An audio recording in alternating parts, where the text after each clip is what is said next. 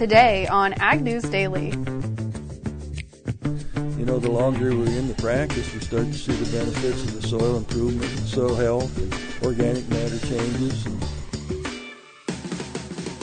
Good afternoon, ladies and gentlemen. Delaney Howell here on our Friday episode of the Ag News Daily podcast. I've got a guest host today, Miss Hannah Borg, Hello, who hello. is good. Hi, how are you, Hannah? Good. You are a senior this year Mm-hmm. in agricultural communications at the University of Lincoln. Go Big Red. Go Big Red. Eh, sorry, I'm a Hawkeye fan. We've got some Hawkeye fan listeners, so we won't say that too loudly. But Hannah, tell us a little bit about your experience in agriculture. I know you grew up on a farm and you're a senior here, so what are you heading to do after that?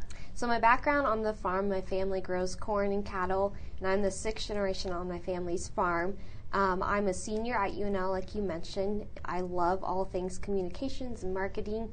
And when I graduate here soon this year, I'm going to go back to the farm full time and run our new uh, new entity on the farm, which is in poultry, which is kind of crazy to say, but we're contract growers for Lincoln Premium Poultry.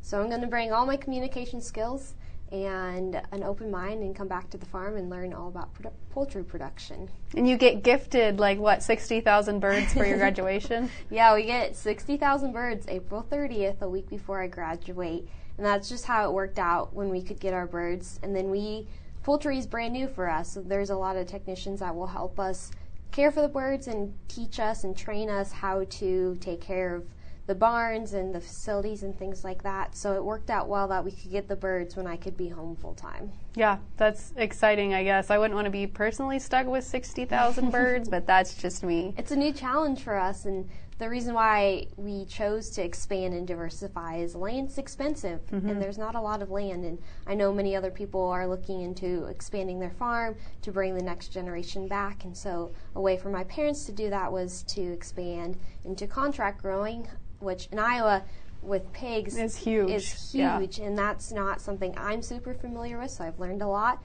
and now we're going to be chicken farmers And Lincoln Premium Poultry is who you're getting the birds or the building, birds or building from. birds from. Okay. We own the buildings. Okay. They own the birds. And Lincoln Premium Poultry is a supplier to Costco. correct. Yes. So Lincoln Premium Poultry is owned by Costco, created but created for Costco. So they're a separate business, but they have deep roots in Mm-hmm. Costco. And all your birds are only going to Costco. Correct. Okay. So if you've ever bought those five dollar roasted chickens in Costco, those will all be supplied from eastern Nebraska.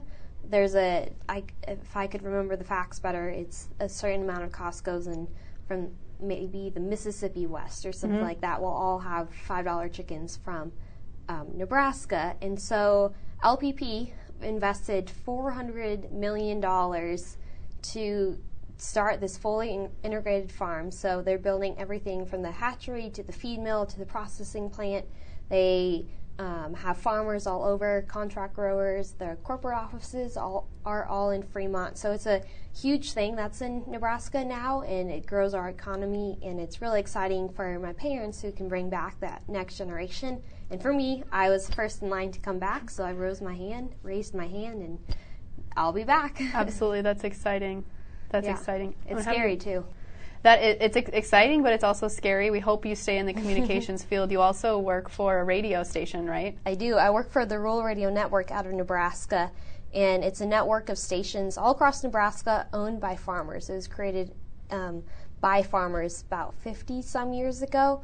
And so I was an intern two years ago. I was kind of, I found myself in that role by accident. I wasn't pursuing that opportunity by any means. And then a farm broadcaster came to me and um, just asked if I would be interested. And I said, sure. And two years, uh, three years now? Three years later, holy cow. Three years later, I'm still working part time for the company. And I really enjoy broadcasting. It's a really fun thing to do.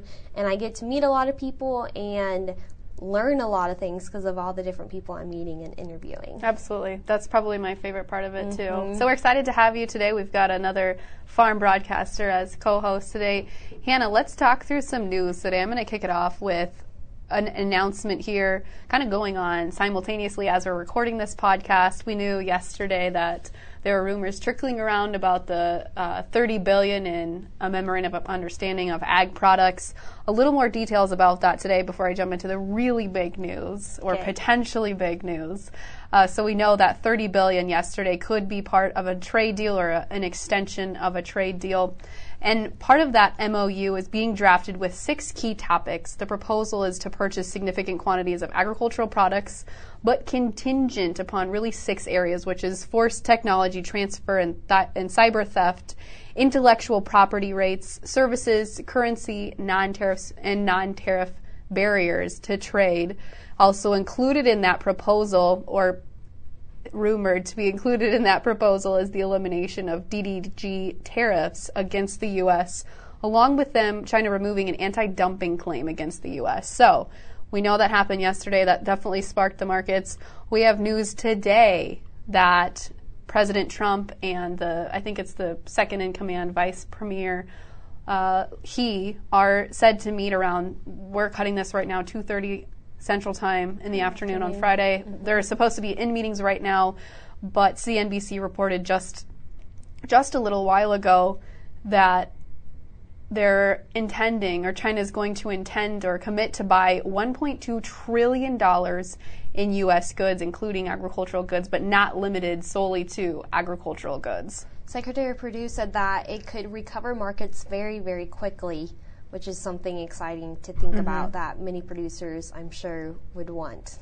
I've got to question that a little bit though, because it's like I feel that the damage is done with China, and I think we'll see some quick reactions from the commodity markets. But as a whole, I feel like the relationship has been damaged for a really long time. Mm-hmm. Something you gotta after you you're after you dig yourself in a hole so deep, it takes time to heal that. Yeah. But if there if this does go through and these talks do produce some purchases from China, I think we got to look more forward and be more excited about that rebuilding that relationship and then remembering that hole that has been done. Right. And and Secretary Perdue kind of made a comment. It's a little vague, but I would say it confirms the rumors yesterday about the 30 billion in ag products. He said at the Ag Outlook Forum conference going on right now in DC area, he said, quote, they have committed to buy quantities that are significant, but it's all contingent on the whole deal coming together. So to me that that's Secretary Perdue kind of saying, okay, those rumors are true. If I could be on fly on if I could be a fly on the wall right now, I would definitely want to be in those meetings because, like many producers and many broadcaster right now, I think I'm just as curious of what does that mean. Yeah, for sure. What's going on behind the closed doors? Well, in other news related to trade, uh, Perdue also mentioned this week at the Ag Outlook Forum emphatically uh, that farmers will not be getting an additional market facilitation payment program for the 2018 19 marketing year. He said the 2018 payments were justified because farmers were caught unaware of re- retaliatory tariffs. This year, uh, farmers need to do their marketing the same way they've always done them and factor in those external market forces. So it doesn't sound like we're going to see another round of trade payments come through. I think that's always hard to hear because those trade payments were very helpful Yeah. from those years past, and to hear that those um, another round won't Mm-hmm. be coming is always hard. But if anything, we got to work harder to make sure those mar- or we can market our commodities correctly. Mm-hmm. Yeah, I mean, especially when you look at yesterday, we had USDA release projections for uh, the the next calendar year here for planting. Pulled back on soybean acres, but their price projection I think was I think 880 or 850 per bushel. So it's not we're not sitting in a time where we're going to see $10 soybeans from their projections. Uh, hopefully, in a few years, we can and just again digging ourselves out of that hole Mm-hmm. that has been dug already. Absolutely. Well, that's that's some harder hitting news for today. Hannah, do you have some lighter, upbeat news that we can share with our listeners? You bet. I'm excited for this topic as an alumni of the FFA program. I'm assuming you are, and many of our listeners. Mm-hmm. was. So on Monday, a lot of people got off of work because of President's Day, but that President's Day also signals that it's National FFA Week, which is a personal favorite. I get I got to do some fun things at the radio station with this. Um, but some fun facts for you regarding regarding National FFA Week in relation to President's Day. Um, to celebrate some of our commanders and chiefs, George Washington was known as an agriculturalist But and he also raised hogs, cattle, sheep, chickens, turkeys, and even bees. But more more presidents that were involved in agriculture, Thomas Jefferson and Jimmy Carter were peanut farmers. Teddy Roosevelt and Lyndon B. Johnson were cattle ranchers. So hmm. tho- those are some fun facts for you regarding National FFA Week. But another fun fact this week during National FFA Week, there was a Give FFA Day, and over $222,000 was raised for the FFA organization, which is pretty cool to think about Yeah. how much money was raised in one day. Nationwide. Yes. In one day. Yeah, that's With it. That's, 444 donors. that's awesome. I love mm-hmm. it. Yeah, I was an FFA member, so I always support the FFA industry, and I wish I could go back to convention and attend at national convention as like a member. As opposed to mm-hmm. just going now, I think it's a lot more fun when you're a member. But that's awesome that they raised that much money. I've had the same thoughts, um, but a way that I got myself to National FFA convention was actually as a media intern. Hmm. So for two years, I got to work with Tom Brand from NAFB mm-hmm. and do radio reporting and we got to interview so many students and we got to interview the national officers as soon as they're named which is really fun i got to do some other interviews um, i got to interview easton corbin this year and i've interviewed the ceo of F- ffa so that was a fun way for me to combine my current role as a broadcaster and go to national ffa convention That's awesome. Yeah, there's a lot of opportunities for young people out there. That is no doubt. Well, in other news, the EPA has agreed to complete by March of 2020 a study into the impact of biofuel usage on vehicle emissions. This is part of a agreement in a lawsuit brought forth by the Sierra Club against the EPA. And so now the agency has opened a 30-day comment period to essentially comment on a consent decree. And following the completion of the study in 2020, the EPA must either file fuel regulations to quote implement appropriate measures to mitigate any such adverse impacts or make any determination that regulations are unnecessary. It sounds, and I know the the Sierra Club is a little bit of a, mm, for lack of a better terms, hippie organization. So I think this study is really to see what kind of impact biofuels industry has on the environment, and I guess make some sort of concession in 2020 if they find that it's in fact hurting the environment as much as the Sierra Club says it is. I question that a little bit. Obviously, I'm biased because I support the biofuels, but I think biofuels are more environmentally Right. friendly because we're using, I mean, corn and soybeans Mm-hmm. to, to produce those oils versus uh, oil, Oil and petroleum oil and fossil fuel stuff, right? fossil exactly. fuels. That's yeah. the word. There we go. Yeah. So It'll be interesting to see what they find. you can't please everybody. no kidding. That's yeah, no kidding for sure. Hannah, do you have any other news for today? So, a fun fact, another fun fact regarding National FFA Week. As a Nebraskan, I have to bring you a Nebraska Okay. fact. Fun we'll, fact. we'll let it fly for today. Okay. Well, Governor Ricketts proclaimed a FFA week in Nebraska, which is always fun when the governor gets involved with the student organizations. So there were students there in attendance, and it just prompted more celebration across the state. So all my fun facts this week are FFA related, but that was that was a big thing. Um, on social media, as I'm sure we all saw, and um, I really enjoyed everyone's throwbacks of when they wore the blue jacket. hmm Absolutely. I miss wearing that blue jacket. I sure do. Folks, we're going to be heading to Commodity Classic next week, as well as the Zaner Groups, our sponsors for the commodity markets. Give them a call today if you want to pre schedule a meeting with them at Commodity Classic. Give them a call at 312 277 0050. Hannah, looking across the screen today at the grains markets, it doesn't look like they really reacted to that $1.2 trillion announcement here just before the close. A little fishy how it was announced uh, right before the commodity markets closed for today. They're holding their breath as well. They're holding their breath as well. Absolutely. In the corn markets today, the March contract finished down just a quarter of a cent at 375 and a quarter, while the May up a quarter to close at 384 and a half. The March soybean contract softened three quarters of a cent today to close at 910 and a quarter, while the May dropped a half a cent as well to close at 923 and three quarters. The wheat pits saw just a slight bit of green on the screen with the March contract closing up a quarter of a cent at 486 and three quarters, while the May up three quarters of a cent as well to close at 491 and three quarters. Looking over into the livestock markets, I'm going to go quickly through the cattle on feed report here as I pull it up. We saw on feed numbers for January 1st 11.69 million compared to 2018 numbers of 11.489 million. So a slight increase there. USDA's estimated percentage of previous year was up 102%. So right in the uh, average estimate there for trade analysts. Placed in December, we saw 1.767 million versus 1.799 million, so just down slightly from 2018.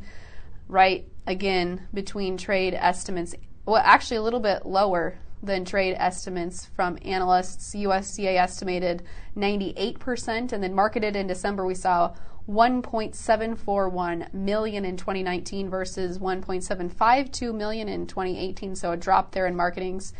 99% estimated by USDA, right on target for what analysts guessed for the week.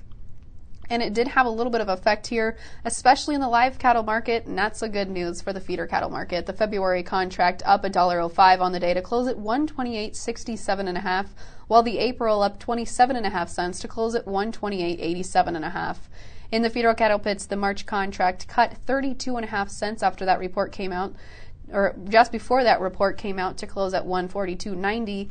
The April down 22.5 cents to close at 143.30. And the lean hog pits, a little bit of a spread going on here between the front months and the deferred months contract. The April contract down 50 cents to close at 55.45. May down 32.5 cents to close at 65.47.5. A little bit of strength out on the horizon for the June contract with 22.5 cents up on the day to close at 75.90.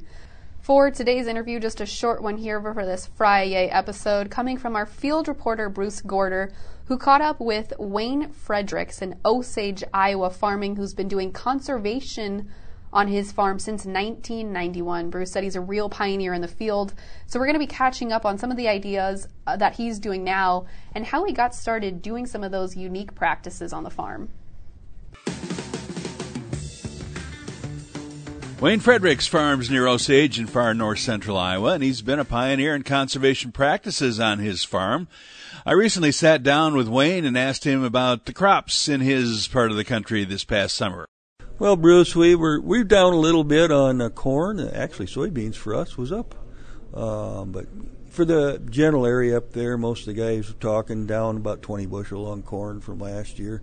Last year was a tremendous year, and uh, you know, so we we had a little bit too much water and got in too late. We didn't get an early start planting, so that affected our over, overall yield on corn. So, but still a good crop. But uh, you know the price of it and the cost, uh, just that 20 bushel short, just as 20 bushel less, you got spread cost over, and uh, it's making it a little tougher to find a profit in these crops. Yes, absolutely. Now you've uh, you've been famous up there for being into conservation practices for a lot of years. When did you start doing some conservation practices on your farms? Well, I was one of them accidental conservationists in the winter of uh, 1991. We froze up. We didn't get any fall plowing done, and we were in a typical fall plow the corn stalks and and skip row plant beans conventionally. And uh, I saw uh, an article in Farm Journal magazine about a producer that was no-tilling soybeans up in southwest Minnesota with a John Deere 750 drill. Never saw one before, never heard about one before, and uh, I talked to my John Deere dealer, and they happened to be buying one for themselves, and they were going to try a few acres. So I says, "Well, you want to try some custom?" And they says, "Oh, glad to." So ended up drilling all my beans that spring, and uh, got it worked great, and we never went back. You know, I just turned right over and went to no-tilling soybeans, and of course then we went about 10 years where we were no no-tilling soybeans, and uh, we were still field cultivating that ground to go to corn, and you start here, you know, you start going to no-till meetings and things like this, and the general conversation is is that you want to achieve the full benefits of no-till as long as you still are practicing some full width tillage, and and so um, in 2001 that summer. Uh, my fertilizer dealer, who happened to be a liquid dealer, was looking to extend his business, and uh, we went up and looked at a, a strip till rig in southern Minnesota. Again, we keep going up cold cold country to see how those boys are doing things, and and uh, we saw uh, a strip till operation that looked real good, and he bought a strip till bar to do custom business with, and he's done mine ever since. So that's kind of how we got into it. It wasn't anything that we were, you know, lightning struck us or anything. It's just, you know, sometimes a point comes along, you you make a decision because of circumstances, and and that you move forward. And gosh, it's worked so well, and never look back. I mean the the equipment savings was tremendous. The labor savings was tremendous. The crop still performed excellent. You know, so uh, and then, you know, we started to achieve the conservation benefits. You know, the longer we're in the practice, we start to see the benefits of the soil improvement and soil health and organic matter changes. And of course, you know, we got into the early, uh, you know, 2011 and 12 when we started to uh, deal with water quality issues, and Iowa adopted a nutrient reduction strategy. I was an active participant in the on-farm network for Iowa Soybean Association that time, so uh, of course I jumped right in doing cover crop research and trials and so forth, and uh, you know we realized that we're going to have to see if we can find a way to address water quality and see if we can figure out which cover crop species works for us and what practices work, and then two years ago we were 100% now cover crops uh, on our operation. So. What are you using for cover crops now, Wayne? We use cereal rye. That's that works the best for us, the most efficient and uh, least cost. And uh, till I find something to to add to that mix that I feel beneficial, that right now is working well for us. What about your area where you farm up there in north central Iowa? Are you seeing more and more folks getting into the conservation and maybe some of the younger farmers coming along? Uh, are they doing that or is it uh, coming along slow? Well, we're in that infamous Rock Creek watershed. You've probably heard about that. It was it was the first watershed that uh, uh, Iowa Soybean Association worked with uh, after the nutrient reduction strategy was adopted by the state of Iowa and we wrote our watershed plan based upon that Iowa plan. So we established our goals and so forth, and we had a about a ten member farmer advisory committee that was part of that plan adoption. So we had a lot of buy-in to start with, and that was I think really beneficial. And we've had good leadership. We've had a watershed coordinator full time, and so we're seeing a lot of no-till, strip-till, and a lot of cover crops in our area, and. Uh, it, it just keeps growing. There keeps to be more demand for it, and um, people are seeing it, and all of a sudden, uh, it's not even I want to try a little. Let's, let's just switch it all next year. You know, the biggest thing we're running short of is equipment. We could use more um, uh, strip till machines in the area. That seems to be the popular practice that is uh, working in that part of the country. We're pretty flat, we're pretty cold, and we're we're you know kind of heavier, good wet soils up there. So strip tills are a real, real good tool that a, a, a farmer could adopt and not have to worry about taking any yield hit or anything like that. And all of a sudden, it allows him to work with cover crops. You know, if you're still in full width tillage, cover crops are a little difficult to deal with. Let you get a plug in for the Soybean Association. You've kind of already done that, but but if somebody wants some more information, uh, I suppose your website has a place to go. Yes, you can go to IA, iasoybeans.com, yeah, and you, you get into that website and and or just Google Iowa soybeans or Google the On Farm Network. Those will all get you into areas where you can get a, a multitude of information regarding conservation efforts, water quality efforts, uh, a lot of our on farm trial results, and so forth.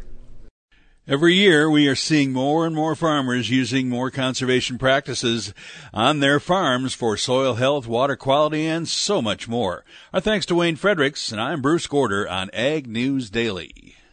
All right, again, that was Wayne Fredericks coming from our field reporter, Bruce Gorder. Hannah, I've got to say, if you want to do some field reporting for the Ag News Daily podcast after you wrap up college here, and after you get the, the the birds all settled in, we'd love to have you on the podcast. I'm thinking you might hear my voice a little bit more, which makes me excited. All right, well, it's a good thing then that we've got you introduced to the listeners. Listeners, you heard it here. Hannah may or may not, but we're going to hold her to it. Stay tuned. well, Hannah, we certainly appreciate having you on the podcast today. Folks, I want to remind you again if you're interested in co hosting the Ag News Daily podcast with me for a Friday episode, please hit me up on social media. You can find Ag News Daily at Ag News Daily on Twitter and Facebook, or you can also shoot us an email. Head to globalagnetwork.com and click the contact us form. Hannah, with that, should we let the people go? I think we should. It's Friday. Bring on the weekend.